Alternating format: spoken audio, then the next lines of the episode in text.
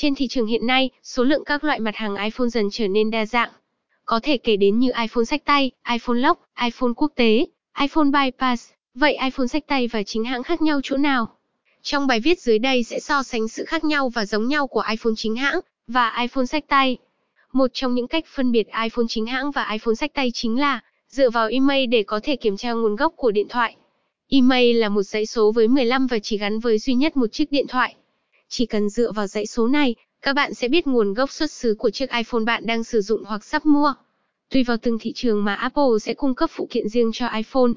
Cụ thể, iPhone sách tay thường sử dụng củ sạc chân dẹt, còn iPhone chính hãng sử dụng củ sạc chân tròn.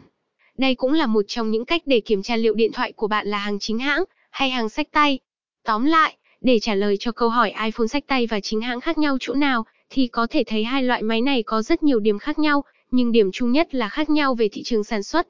Với những thông tin trên, Digiphone hy vọng có thể giúp bạn có được một tips để có thể kiểm tra chiếc điện thoại của mình